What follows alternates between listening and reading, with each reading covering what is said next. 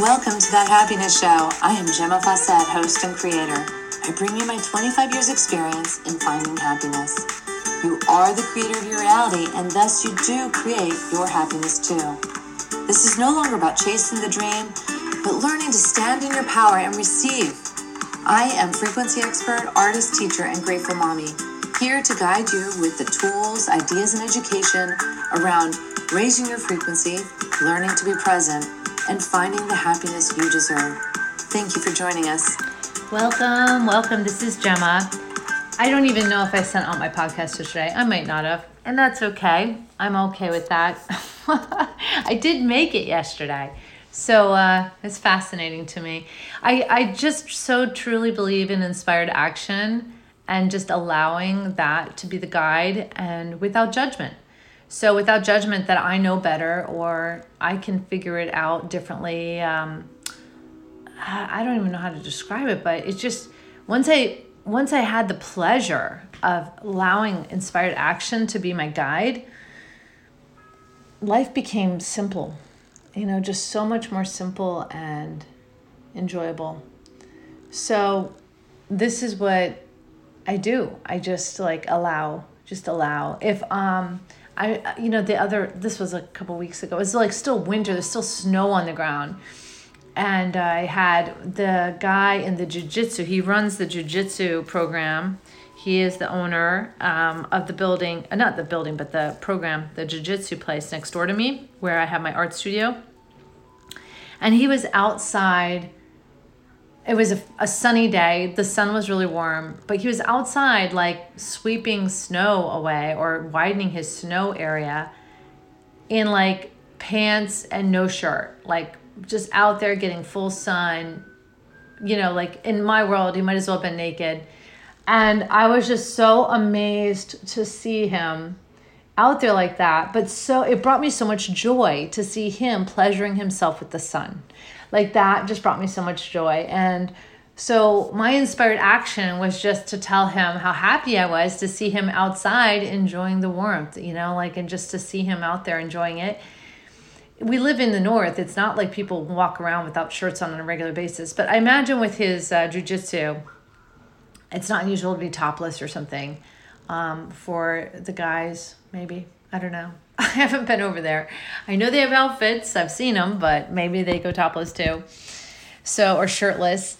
So uh yeah, just so much little joy. Like Bella and I were sitting having our tea this morning and we saw these squirrels chasing one another down to this porch railing and it was just so cute. Oh my god. And we were just enjoying that, enjoying the pleasure of it. So, one of the things that was brought to my attention through um, a program I was watching last night by Kyle Cease was this concept that because of the nature of people's lives being very anxious, overwhelmed, stressful, taking on too much, taking on so much technology like the social media and the computers, working on computers at home, all of this, not grounding themselves, not not decompressing through um, some sort of sport or exercise or meditation or yoga or something. So people have a lot of pent up like stuff in their bodies not released, which is stressing them. And the stress is causing them to be on flight or fight all the time. And what this looks like, and it's so wild, like I'm grinning really big because I can like totally see myself in this. He was saying that what happens then, everything becomes something to escape. A good experience, uh, sitting with friends, you know, do you think that reaching for your cell phone is merely like uh, some innocuous thing? No, it's a fight or flight. It's a flight from the situation you're in due to stress. Because if you were fully present, the phone wouldn't even be an option, it wouldn't be calling you. And I think electronic things also have like a hook in them that pulls us. The same as a refrigerator or a television. When you walk in the house, you go flip it on, you go in the kitchen, you open the fridge. So it's not a bad idea to remove these things from your vicinity so that there's a second guessing to like picking it up. It's not just like on autopilot. You're not on autopilot with that. Um, yeah, and you know, um, in reading how to break up with your phone and deep work and these different things, they were even saying that there's apps that can cause a, a significant delay to get into your social media or different apps so that way you're not getting in on autopilot. You're only getting in if you really have something you want to do. And you're not in this like triggered kind of scenario where, oh, I'm stressed, I reach for my phone, I feel good. We're not doing that anymore. So I loved that he had this point. It's like it was so fascinating to me because I you don't think of it as being a thing, but people look to find I don't know, like escape from anything that is real these days, you know, like if it's something is real, they don't know how to sit with it or be with it or allow it. And yeah, so I think it's important. Like when I do my retreats, I find myself get wound like tight. And I know that I have to breathe through that and I have to allow and I have to be more relaxed. I have to stop pushing. I have to I have to let go of all expectation that things are done in a certain format in a certain way and allow it to organically birth itself. Allow it to be.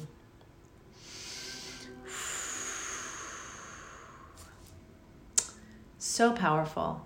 So incredibly powerful.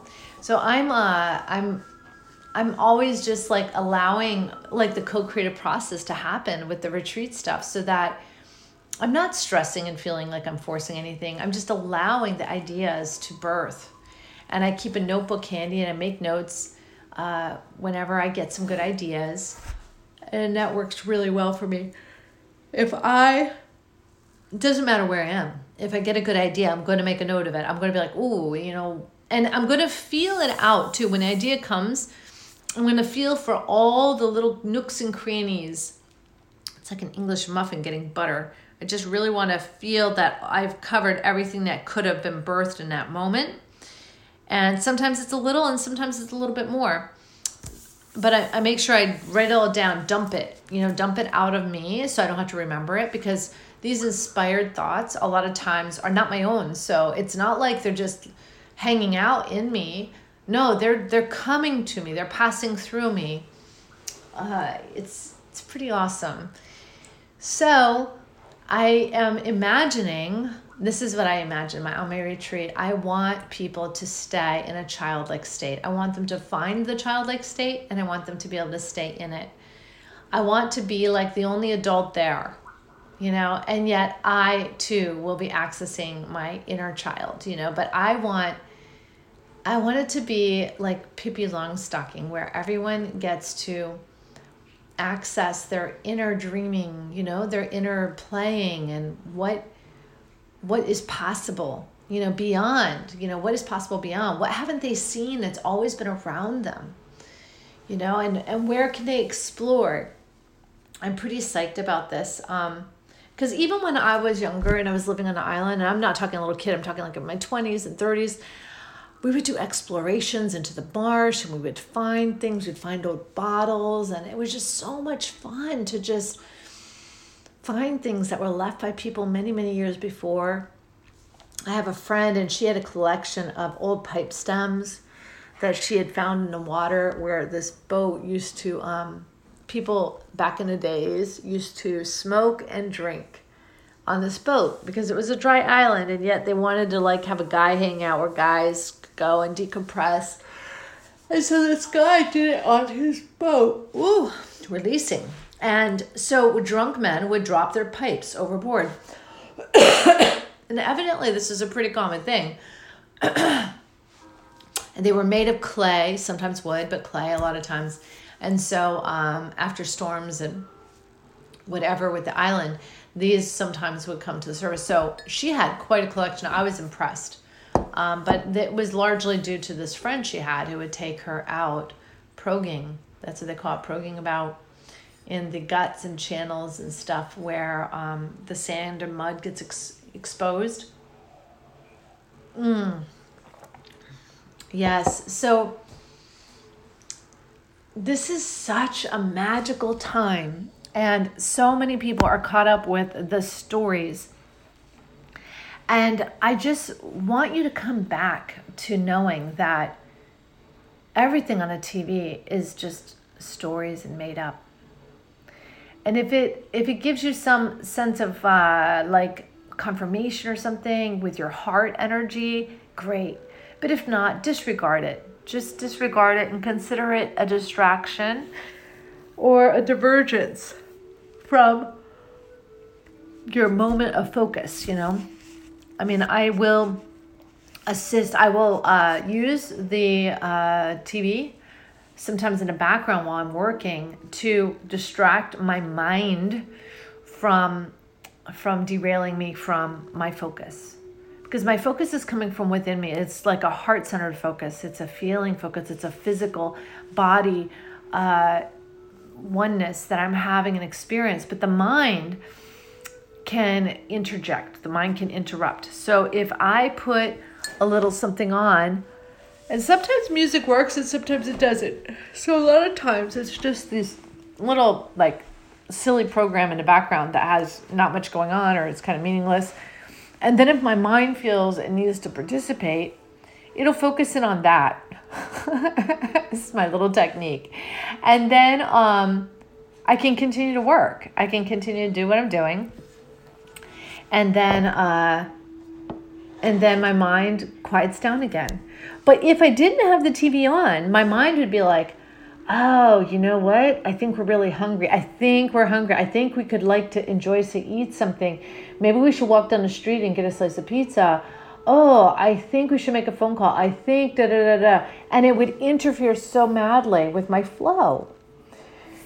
Um, I don't want, you know, to be interrupted. I don't want to, I want to stay in the flow. And the other day, oh God, I'm releasing so much. It's so wild. I was sitting here with Bella for the longest time and I guess Bella was Bella was like a dis- like not a distraction, but maybe she kind of like interfered with my own personal process, you know, because I was focused on her this morning before my podcast, and uh, I didn't do my releasing, you know, that I I might do. I mean, I've been, know, more lately, but it really is truly about releasing. So um, the other day at my studio, I had such a massive flow. And I saw that it's because I have this system I can put in place. Um, and in order for me to have flow, I find a lot of times I have to have two or three or four things all kind of able to be worked on simultaneously so that I can set these little tiny bars of, of, of completion with each of them. So each one will have a little like, I can finish this page or I can finish this writing and then I can shift over here. And maybe it's 15 to 20 minutes. this is the lemon juice, by the way. It is working. So it's like 15 to 20 minutes that I work on something and then a shift and then another 15 minutes. So I do these little shifts and it keeps so much beautiful like connection to what I'm doing, enjoyment in what I'm doing and uh, productivity and then before you know it all gets done. Now i've i love these little tiny inches you know these these little inches uh, i can do um, this way. And even to the point where when my friend sydney was visiting the other day i was realizing and remembering like all these things that i didn't have fulfilled for like uh, purchasing for projects for the retreat and I didn't have wire and I've looked up this wire before and couldn't find it, couldn't find it. And so I just sometimes you have to drop something completely and sometimes for a while. Even I I hadn't looked this thing up in over a year and I went back to look it up and instead of looking it up with the code on the product that I used, I actually just looked up which it was hanging wire that was vinyl coated, but I got it from a professional. So instead of looking up that particular one, I looked up vinyl cold coated hanging wire. And lo and behold, very affordable and right there in front of me. And I was able to like purchase 500 feet because I use it all the time with my students. And now that's on the way, and I'll have it to use to do all of these Mother's Day paintings I'm doing for my students to get them back on track with putting their wires on. It's so, so exciting. So, um, there's just magic all around us. And are you tapping into that magic? Are you uh, recognizing that you're the one in charge? And so the ego has to be in the back seat. The mind has to be in the back seat. Both of them strapped in with their safety belts. You know, so that you're the one that dictates when they come and participate in this moment. It has to be you. And when we get overwhelmed, a lot of times we're just like, it's a free for all. Anyone can drive, anyone can jump in the front seat, everyone's jumping around like ping pong balls. Not a good idea. But if you've made a habit of this, it's going to feel overwhelming to do it any other way. So you have to consider practices of stillness. You have to consider grounding, going outside and grounding for like 45 minutes a day. Um, and just do it and not activate your fight or flight because the fight or flight feeds the ego because it keeps you out of alignment it keeps you in the throes of like confusion. So it's really good to just harness some willpower. I, I hate to even say willpower but do whatever you have to. Like if, if grounding seems like a waste of 45 minutes for you there's ways to do it. I mean you definitely could do it inside but i recommend outside. I recommend reconnecting with nature. And if it was outside could you do it with breakfast you know, could you do a half hour breakfast? Um, or could you do it drinking tea? Or could you do it reading a book? Could you do it studying for an exam? Could you do it um, having an afternoon nap? Could you uh, find something that would constitute a validity of being out there with your feet on the ground? maybe do your yoga outside all of these things so you can double up it doesn't have to be in addition to everything you do you got to get outside for 45 minutes it doesn't have to be that way so anyway toulouse is excited there's something going on out front i think i think everything that i've told you today is going to be something yummy in there for you to run with so consider what is for you in this in this moment. Consider what you can just activate, just this one thing today. All right. Love you. Have a wonderful day. For joining us on That Happiness Show. If you'd like more information or have questions, you can reach me at gemmafawcett.com or 401 699 6142. Private sessions are available as well as retreats. It is time to wake up and learn to love yourself again. Thank you for listening. This is Gemma Fawcett, host of That Happiness Show.